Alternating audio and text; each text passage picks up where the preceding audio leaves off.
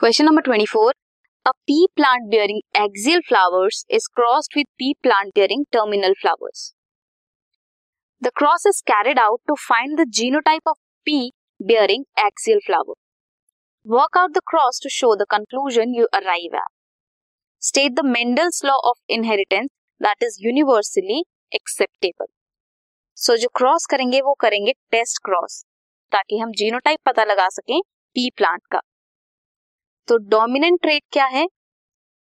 Let us suppose axial flower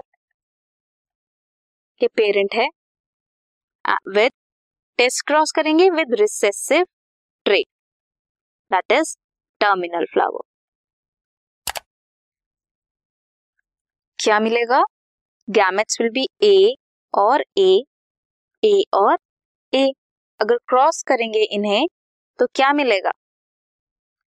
Capital A small A F one generation is capital A small A which will be axial तो इससे ये पता लगा that if all progeny show axial flower dominant है तो plant क्या है?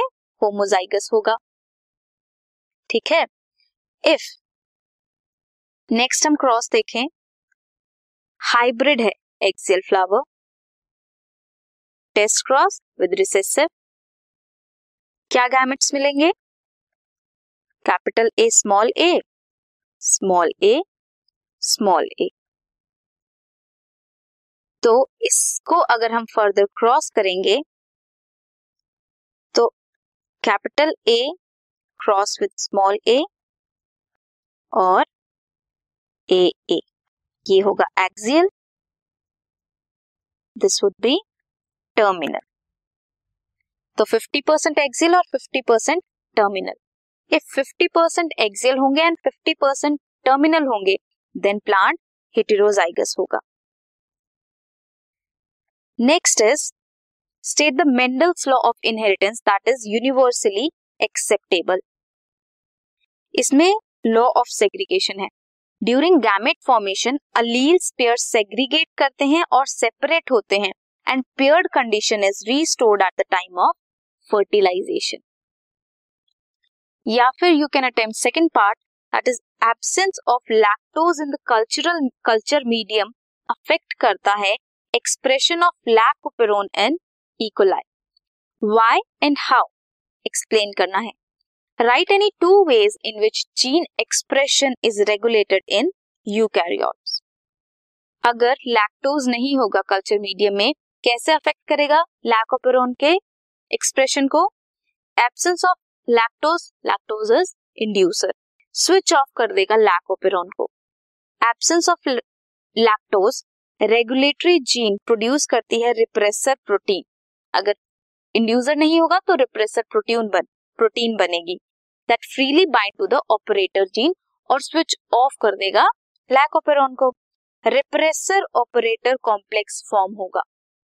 Prevent करेगा आरएनए पॉलीमरेज को to transcribe structural gene RNA polymerase lac पे आके अटैच नहीं होगी तो फर्दर ट्रांसक्रिप्शन नहीं होगी.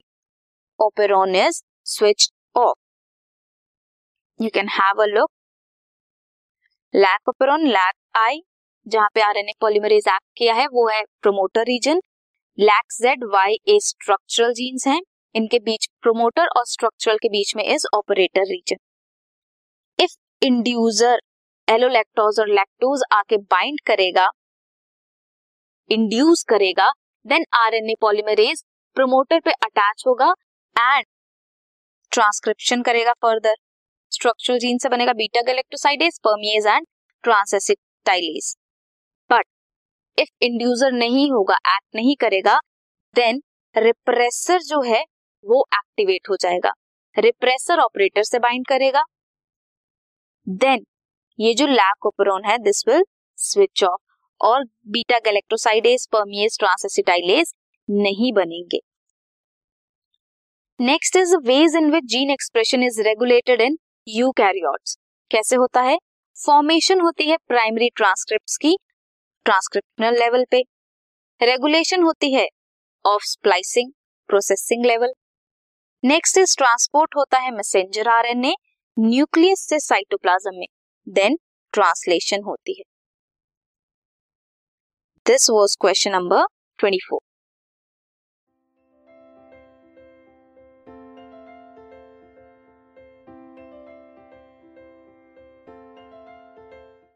this podcast is brought you by Hubhopper Shiksha Abhiyan अगर आपको ये पॉडकास्ट पसंद आया तो प्लीज़ लाइक शेयर और सब्सक्राइब करें। और वीडियो क्लासेस के लिए शिक्षा अभियान के यूट्यूब चैनल पर जाएँ।